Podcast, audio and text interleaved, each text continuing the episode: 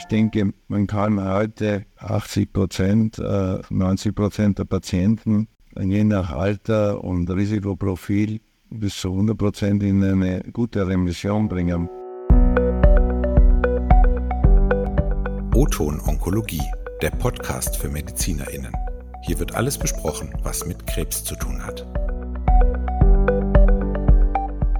Herzlich willkommen bei O-Ton Onkologie. Mein Name ist Dr. Astrid Heinl. Ich bin die stellvertretende Chefredakteurin des Journal Onkologie in Regensburg. Mein Gast in der heutigen Podcast-Folge ist Professor Dr. Heinz Ludwig, Professor für Innere Medizin mit Spezialisierung in Hämatologie und medizinischer Onkologie, Leiter des Wilhelminenkrebs Forschungsinstituts und emeritierter Vorstand der ersten medizinischen Abteilung Zentrum für Onkologie, Hämatologie und Palliativmedizin Klinik Ottakring in Wien. Professor Ludwig befasst sich außerdem mit den Schwerpunkten klinische Studien, Grundlagenforschung und der Entwicklung neuer Krebsmedikamente. Ein wesentliches Schwerpunktthema von Professor Ludwig ist das multiple Myelom und darüber reden wir heute. Herzlich willkommen bei Oton Onkologie, Herr Professor Ludwig. Vielen Dank, dass Sie heute bei uns im virtuellen Studio sind.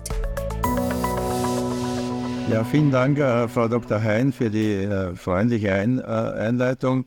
Ja, tatsächlich, mein äh, Forschungsschwerpunkt ähm, ist natürlich das Multiple Myelom und das doch seit einiger Zeit. Unter anderem habe ich natürlich auch sehr, leider sehr persönliche Beziehung zu dieser Erkrankung, weil meine Schwiegermutter ähm, selbst äh, vom Multiple Myelom betroffen war und das war zu einer Zeit, wo es noch nicht diese äh, doch beträchtlichen Innovationen in der Therapie gegeben hat. Das heißt, die Prognose war damals wirklich sehr bescheiden. Da kommen wir noch drauf zu sprechen, ne, dass sich das jetzt doch in den letzten Jahrzehnten, vor allem in den letzten zehn Jahren, sehr deutlich verbessert hat. Also in Deutschland ist es so, in Österreich sind es vermutlich weniger, aber hierzulande erkranken etwa 7000 Menschen pro Jahr an einem multiplen Myelom. Es ist nach der Leukämie oder nach Leukämien die häufigste Form von Blutkrebs und bislang ja in den meisten Fällen leider nicht heilbar. Und auch die Prognose ist ja nicht so toll. Also das Robert Koch Institut gab für das Jahr 2016 eine relative Fünf-Jahres-Überlebensrate für Männer und Frauen mit multiplem Myelom von 49 Prozent und eine relative Zehn-Jahres-Überlebensrate von nur 31 Prozent für Frauen und 33 Prozent für Männer an. Aber man kann generell sagen, äh, wie gerade schon erwähnt, dass sich die Behandlungsmöglichkeiten im Vergleich zu den vergangenen 20, 30 Jahren und auch im Vergleich zu den vergangenen 10 Jahren deutlich verbessert haben. Und wie ist eigentlich dann die derzeitige Standardtherapie? Es ist ja die Immuntherapie vor allem. Also, oder hat an Bedeutung gewonnen und ist bereits in die Erstlinientherapie aufgerückt. Ja, Sie haben äh, völlig recht, Frau Dr. Hein. Diese Daten von äh, Jahr 2016 diese statistischen Daten sind nicht mehr aktuell, da ja nach 2016 sehr viele neue Behandlungen eingeführt wurden, insbesondere die Antikörpertherapie mit der Daratumumab und jetzt haben wir auch Isaduximab. Und die haben die Situation deutlich verbessert und zusätzlich zu diesen Therapien gibt es noch modernere Behandlungsformen, über die wir dann vielleicht später sprechen. Das heißt, äh, die Überlebenszeit, ähm, das kann man auch, wenn man es jetzt so pauschal sieht, ja, aber man muss bedenken, also sie liegt wahrscheinlich, die 5-Jahres-Überlebensrate liegt wahrscheinlich jetzt bei 65 Prozent, aber das hängt sehr davon ab, äh, vom Alter der Patienten. Junge Patienten, und das sind jung, unter jung verstehen wir Patienten, die für eine Transplantation geeignet sind, eine 10-Jahres-Überlebenswahrscheinlichkeit von etwa 50 Prozent. Ältere Patienten, also ab, äh, sagen wir, 70, äh, 75, haben natürlich äh, erst einmal Haushaus eine kürzere Überlebenszeit, ohne Myelom-Belastung äh, und haben natürlich auch mit Myelom eine kürzere Überlebenszeit. Also das, das sollte man, ähm, denke ich, bedenken, wenn man sich diese statistischen Statistiken ansieht und die Frage stellt, wo, bin, wo finde ich mich denn? Aber unabhängig vom Alter hängt die Überlebenszeit auch ganz wesentlich von der Art des Myeloms, also von den ähm, wir sagen heute zytogenetischen äh, Veränderungen, die wir bei dem Myelom des bestimmten Patienten finden, ab. Also da gibt es sogenannte Standardrisikogruppen und dann Hochrisikogruppen und Ultrahochrisikogruppen. Und diese drei Bezeichnungen zeigen schon, dass man innerhalb auch einer Altersgruppe differenzieren kann, ob das besonders gut laufen wird oder eher nicht so gut laufen wird. Und Sie haben richtigerweise natürlich angesprochen, dass obwohl in den meisten Literaturstellen gemeint wird, äh, Myelom ist nicht heilbar, denke ich, dass wir bei etwa 10 bis 15 Prozent der Betroffenen eine Heilung erzielen können. Und da müssen wir definieren, was meinen wir denn mit Heilung? Also Heilung wäre ähm, dann erreicht, wenn ein Patient ähm, keine Krankheitszeichen mehr hat, keine Behandlung bekommt oder keiner Behandlung bedarf und zumindest dieselbe Lebenserwartung aufweist wie Personen ohne diese Erkrankungen. Also das ist für mich so die Definition. Und das ist tatsächlich bei etwa 15 Prozent der Personen betroffen der Fall. Allerdings sind das in der Regel jüngere Patienten und in der Regel Patienten mit diesem sogenannten Standardrisiko. Also das ist eine Gruppe, ähm, die die besten Heilungschancen oder Heilungschancen überhaupt hat. Welche Therapie geht dann voraus? Also ist es so nach wie vor Chemotherapie, Immuntherapie als Erstlinientherapie? Heute ist äh, es eine Kombination von äh, Chemotherapie, wenn man so will, plus Immuntherapie. Das wäre die Standard-Erstlinientherapie. Also da nimmt man einen Antikörper, der sich, äh, der gegen Eigenschaften an der Myelomzelle gerichtet ist. Und den kombiniert man mit äh, einer modernen Chemotherapie, die besteht aus äh, Bortezomib oder Cafizomib. Das ist ein Proteasom-Inhibitor. Und dann aus einem sogenannten IMID, das ist in der Regel Revlimid, äh, und Dexamethason. Also das sind jüngere Patienten äh, mit äh, Standardrisikofaktoren. Und diese bekommen äh, die Chemotherapie, heute Chemo plus Immuntherapie, werden dann transplantiert, bekommen dann noch eine sogenannte Verstärkung, wir nennen das Konsolidierung der, nach der Transplantation und danach bekommen sie eine sogenannte Erhaltungstherapie über mehrere Jahre, wobei man die Therapielänge auch adaptieren kann an gewisse äh, Krankheitsmerkmale. Und äh, im besten Fall ist dann das Multiple Myelom in einer sogenannten Erkrankung, in einer kompletten Remission und kommt nicht wieder. Aber das betrifft eben nur ein kleines Segment. Genau, wie Sie sagten, 10 bis 15 Prozent, also ein kleiner Teil. Ja, und äh, hängt auch davon ab, wenn man, welche Patienten sozusagen in der Praxis oder in der Klinik gesehen werden.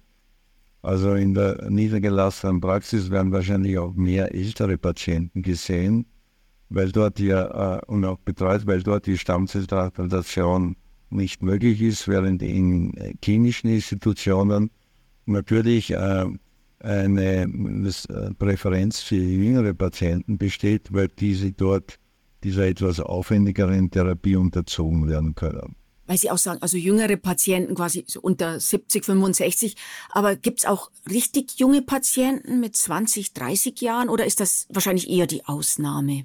Es gibt auch, wie Sie sagen, richtig junge Patienten mit 20 oder 30 Jahren.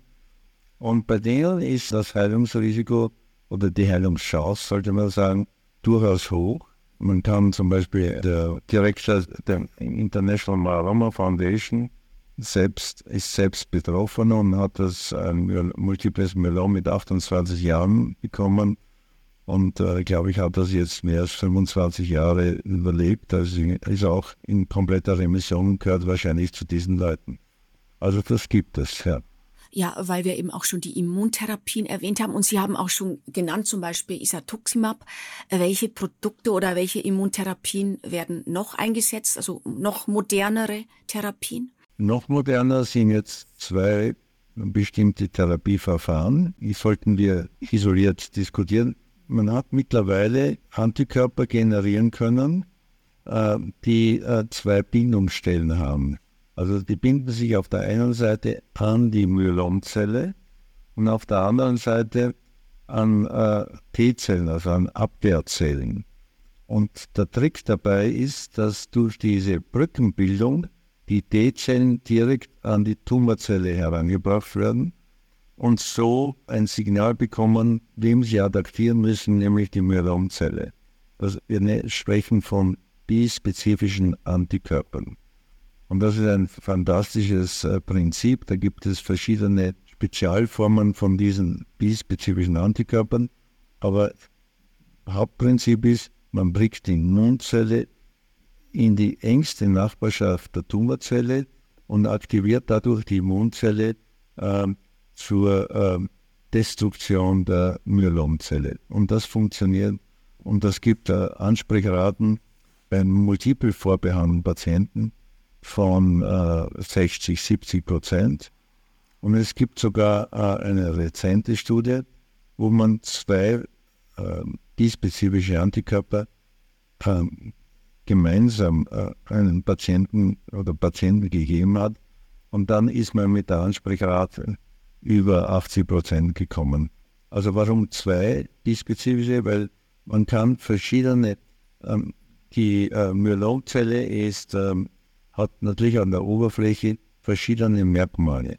Und man kann Antikörper gegen das eine oder das andere Merkmal äh, produzieren.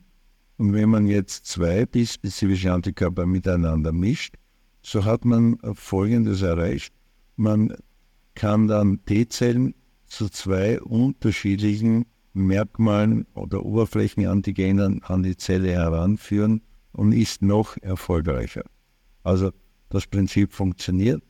Man kann das dann, wenn die Patienten sozusagen die ersten Therapien äh, äh, absolviert haben, in der Tagesklinik weitermachen. Klingt sehr vielversprechend. Und dann eben hätte ich noch eine Frage zu, ja, zu der KT-Zelltherapie. Das ist ja so der Hoffnungsträger in der Behandlung von Blutkrebs. Äh, stehen diese ja auch schon im Fokus für künftige Therapieoptionen, aber so angewandt werden sie auch bislang halt klinisch in Studien. Ja, äh, äh, also diese KT-Zellen, da sollte man auch kurz versuchen zu beschreiben, was man damit meint. Das ist eigentlich, äh, man macht eine Gentherapie äh, in den Abwehrzellen des Patienten. Das heißt, man entnimmt dem Patienten Abwehrzellen und verändert diese genetisch. Man versucht durch diese genetische Veränderung der Abwehrzelle eine Sehhilfe zu geben. Die Abwehrzelle kann die äh, Tumorzelle erkennen, viel besser erkennen, als sie es na natürlicherweise kann. Und das Phänomenale ist, diese Abwehrzellen, die jetzt eine, in, in der Laborsituation diese Sehhilfe bekommen, werden millionenfach vermehrt und dann den Patienten wieder reinfundiert. Und durch diese Reinfusion dieser nun veränderten Abwehrzellen, den Abwehrzellen mit der Sehhilfe, sind diese in der Lage, diese Tumorzellen besser zu erkennen und adaptieren diese. Und da gibt es je nach Produkt äh, Ansprechraten bis zu fast 100 Prozent und je nach Produkt unglaubliche, äh, wir nennen das progressionsfreie Überlebenszeiten und äh, Gesamtüberlebenszeiten. Aber man muss sagen, dass diese KT-Zellen bisher nur bei Patienten eingesetzt wurden, die multiple vorbehandelt waren. Und man, das, der nächste Schritt folgt jetzt. Man versucht in klinischen Studien zu eruieren, ob der frühe Einsatz dieser KT-Zellen diese Heilungschancen äh, deutlich erhöht. Das ist jetzt im, im Laufen. Die Studien laufen aber erst an. Also da werden wir noch einige Jahre brauchen bis wir hier solide wissenschaftliche Daten haben, um die Wirksamkeit bei diesen neu diagnostizierten Patienten besser verstehen zu können. Die Hoffnung ist natürlich, dass wir dort eine wahre, wie soll ich sagen, einen Paradigmenwechsel erreichen. Aber Hoffnung ist das eine, die Realität müssen wir abwarten, damit wir das dann gut entscheiden können. Ja, das ist ja schon mal, sind ja wirklich schon tolle Fortschritte. Und ja, wenn eben jetzt so gute ja, Ergebnisse erzielt werden. Äh, wie geht es denn dem Patienten nach der Therapie? Wie schnell sind diese wieder fit? Besteht so ein gewisses Infektionsrisiko? Und wenn ja, wie bekommt man das in den Griff? Ja, äh, Sie schneiden zwei ganz wichtige äh, Punkte an. Also bleiben wir vielleicht äh, bei, dem, ja, bei dem Infektionsrisiko zuerst einmal. Durch beide Therapien, also bispezifische Antikörper wie auch CAR-T-Cell, werden normale Abwehrzellen reduziert, also die Antikörper produzieren, für eine bestimmte Art der Immunantwort, Infektantwort verantwortlich sind. Und äh, die Patienten haben dann wenig Abwehrproteine und haben dadurch, aber nicht nur allein dadurch, eine erhöhte Infektanfälligkeit. Man kann aber diese Abwehrproteine äh, zuführen und sozusagen das Infektrisiko reduzieren. Ähm, das macht man auch und das wird äh, äh, umfangreich genutzt und heute bekommen das Patienten mit ähm, niedrigen Spiegel von Abwehrproteinen automatisch, wenn sie eine solche Therapie, entweder bispezifische Antikörper oder KT-Zellen erfahren haben. Der zweite Punkt ist natürlich, durch, vor allem durch die KT-Cells entstehen äh, kurz äh, nach der Infusion oder besteht das Risiko für eine, wir nennen das für einen Zytokinsturm. Durch diese äh, genetisch modifizierten Abwehrzellen des Patienten entsteht äh, eine unglaubliche Attacke gegenüber den Tumorzellen und das führt zu äh, ähm, Reaktionen, Immunreaktionen verschiedenster Natur, insbesondere zur Freisetzung von, wir nennen das Zytokine, von Substanzen, die Entzündungen äh, nach sich ziehen. Und da kommt es äh, einerseits zu ja, das Zytokin-Release-Syndrom, also es ist ein Entzündungssyndrom, das kann auftreten. Es können neurologische Komplikationen auftreten. Das sind also die Haupt, äh, wie soll ich sagen, Komplikationen der KT-Zelltherapie. Ähm, wir können mit bestimmten äh, Modifikationen äh, das Risiko reduzieren. Ähm, und äh, viele Zentren in der Welt arbeiten daran, wie kann ich das Risiko dieser Komplikationen reduzieren. Da gibt es einerseits ein Medikament, das diese Zytokine oder ein bestimmtes Zytokin neutralisiert. Es gibt aber auch die Möglichkeit, die Behandlung nicht an einen Tag ähm, äh, zu applizieren, sondern in kleinen Schritten, zum Beispiel in drei Schritten zu unterschiedlichen Zeitpunkten, zuerst mit einer kleineren Dosis, mittlere Dosis und höhere Dosis zu applizieren. Also das sind alles Bemühungen, die derzeit im Gange sind, um dieses Problem, wenn nicht auszuschalten, aber optimal in den Griff zu bekommen. So grundsätzlich haben Sie, glaube ich, mal gesagt, sind eigentlich die Patienten relativ schnell wieder fit. Also Sie entlassen die so nach 10 bis 14 Tagen wieder, weil die sich zu Hause besser erholen. Also ist so das Risiko für Infektionen, es tritt das eher selten auf. Ich persönlich bin natürlich ein Verfechter des Patientenkomforts. Also wie Sie sagen, wenn zu Hause entsprechender Support da ist, also ein Partner, der im Notfall sozusagen äh, sofort in der Lage ist, äh, den Patienten wieder ins Spital zu bringen oder in die Klinik zu bringen, dann ist das schon sehr okay. Und wenn der betroffene Patient mit der KT-Therapie nicht zu weit weg äh, vom, von der Institution, wo er die Therapie bekommen hat, wohnt, also wenn das innerhalb von einer Stunde erreichbar ist, wunderbar. Aber wenn das natürlich wer ist, der aus dem Ausland kommt, kann er entweder Hotel in der Nähe des Klinikums äh, äh, sozusagen seine Zeit verbringen oder ihm bleibt länger im Spital. Man muss auch sagen, dass die, die ganzen Teams, Betreuungsteams auch ihre Erfahrungen machen. Und äh, das ist ja doch Neuland. Und so, es ist so ähnlich wie beim Covid. Ähm, da hat sie am Anfang auch ähm, Zeit gebraucht, um zu wissen, wie gehe ich mit den verschiedenen Hilfsmitteln optimal um. Und diese bessere Kompetenz äh, war ja mit ein Grund, warum dann die Komplikationszahlen massiv, also bei den aufgenommenen Patienten massiv reduziert werden konnten. Und wie sieht es dann bei den anderen Patienten aus? Mit diesen neuen, modernen Therapien kann man ja deren Lebenserwartung vermutlich zumindest dann deutlich verlängern. Und wie lange verlängern? Ich denke, wir Ärzte müssen uns bewusst äh, sein, dass wir im Einzelfall die Lebenserwartung nicht korrekt voraussagen können. Ähm, wir müssen in diesem Zusammenhang auch letztlich mit der Tatsache leben, dass diese Patienten mit diesen High-Risk, Hochrisikofaktoren, zytogenetisch oder klinisch, dass wir bei diesen Patienten noch große Mühe haben, ähm, ihre Symptome schnell zu lindern und vor allem langdauernd äh, im Griff zu halten. Also es ist ein Spektrum von Patienten mit äh, unterschiedlich, würde ich sagen, aggressiven Krankheitsformen. Das ist aber bei anderen Krebserkrankungen genauso. Beim Brustkrebs haben sie dasselbe Problem. Sie können sehr aggressiven Brustkrebs haben oder einen Brustkrebs, der mit einfachen Maßnahmen sozusagen heilbar ist. Und so ist es leider auch, oder so ist es bei allen anderen äh, oder fast allen anderen Tumorerkrankungen, auch bei Multiple Myelom. Ähm, aber im Prinzip, wenn ein Patient äh, ein Rezidiv bekommt, haben wir heute natürlich viel mehr Werkzeuge zur Verfügung, äh, die uns helfen, den Patienten wieder in eine Remission zu bekommen.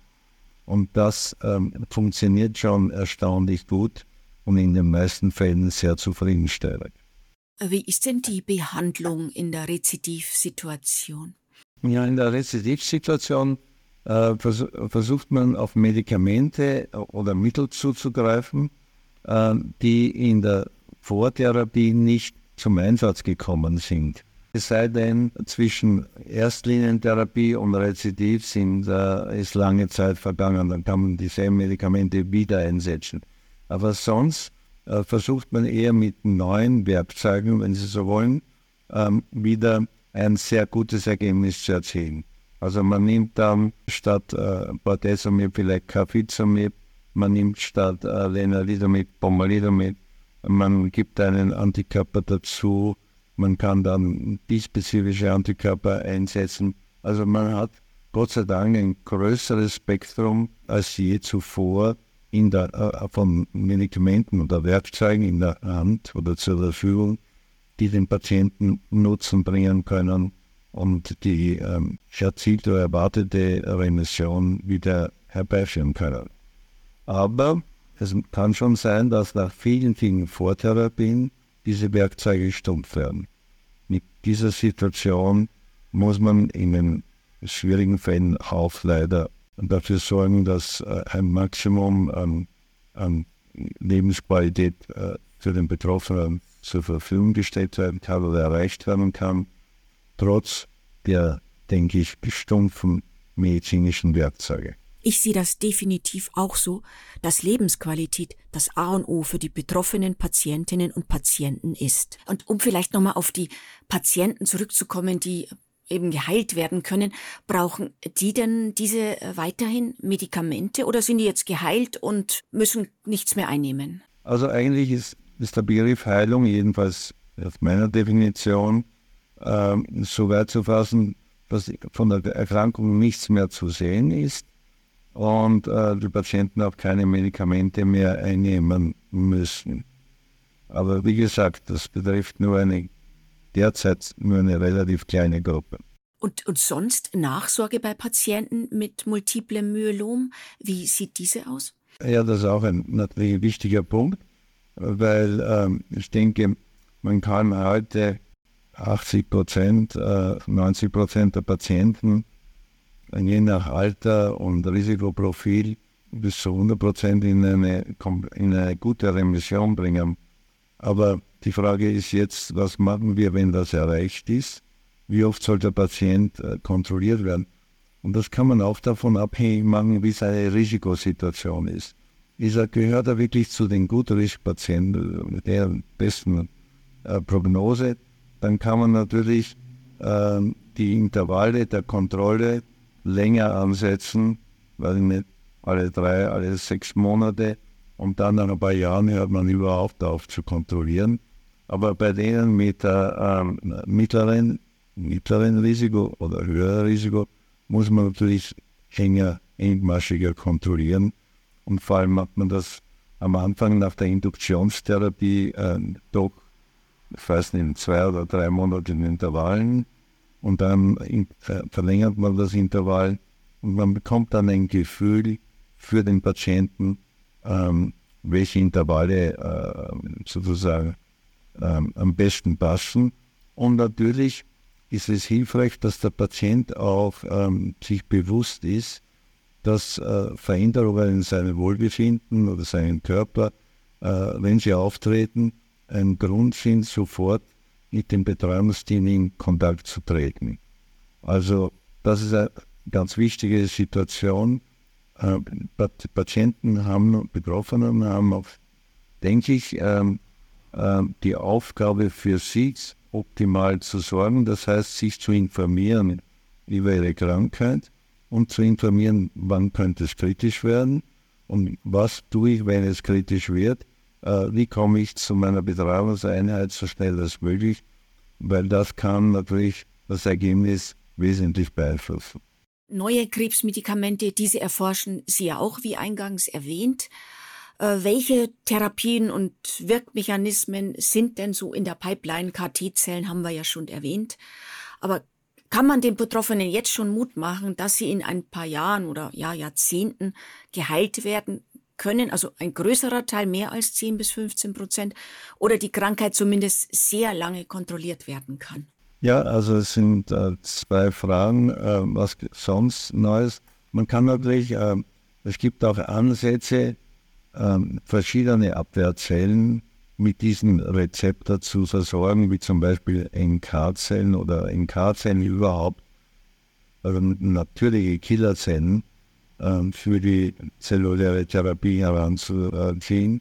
Es gibt Versuche, mit Hilfe des Rezeptors mehrere Bindungsstellen an der Tumorzelle zu äh, treffen, sodass die Affinität der Abwehrzellen zur Tumorzelle noch besser wird. Das sind, äh, dann fragt man sich natürlich, kann ich das Immunenvironment, also die Tumorzellen breiten sich ja vorwiegend im Knochenmark aus und dort kommt es, äh, führen die Tumorzellen, die üben dort auch einen gewissen Terror auf die üblichen gesunden Zellen aus und äh, die Immunantwort kann durch die Tumorzellen geschwächt werden. Und dann kann man über, und solche Überlegungen gibt es, äh, wie kann ich diese gesunden Zellen in, in blutbildenden System äh, so verändern, dass sie besser in der Lage sind, äh, die Erkrankung zu kontrollieren, das Myelom zu kontrollieren. Dann gibt es weiters Versuche ähm, gegen, äh, also Impfung gegen Krebs. Das ist ein Schlagwort, das Sie schon lange kennen. Das versucht man natürlich auch. Äh, das sind so die derzeit, denke ich, wichtigsten Entwicklungswege. Natürlich kann man äh, die Antikörper, die man hat, äh, gegen Strukturen auf den Myelomzellen noch äh, bewaffnen. Also es gibt einen solchen Antikörper, wo man äh, einen, ein Toxin äh, auf den Antikörper koppelt und der Antikörper zielt auf die Tumorzelle ab, aber der wesentliche Punkt dabei ist, dass der Antikörper dieses Toxin an die Tumorzelle bringt und die Tumorzelle dadurch zum Absterben bringt. Also solche Dinge ähm, wird es weitergeben und da ist die Entwicklung, glaube ich, grenzenlos.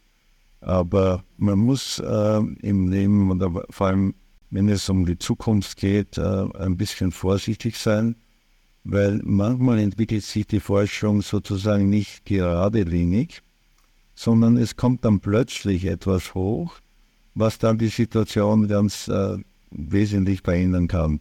Also diese Optionen gibt es auch. Eine Glaskugel haben wir alle nicht. Aber so grundsätzlich, denke ich, kann man schon sagen, dass sich das Überleben und die Prognose von Patienten mit multiplem Myelom mit den neuen Therapieoptionen also weiterhin verbessern wird. Und das Ziel ist eigentlich, die Erkrankung vollständig und dauerhaft zu heilen. Und die Option ist hoffentlich in ein paar Jahren, Jahrzehnten dann wirklich gegeben. Es gibt auch Versuche, Vorstufen der Erkrankung ähm, bereits ähm, in, ähm, in Behandlungskonzepte einzubringen. Äh, da bin ich ein bisschen skeptisch. Also es gibt ja vor Entwicklung eines Myeloms ein Vorstadium, das oft nicht erkannt wird, weil die Patienten keine Beschwerden haben. Und da gibt es Versuche, in so einem Vorstadium schon äh, Behandlungen äh, Platz greifen zu lassen.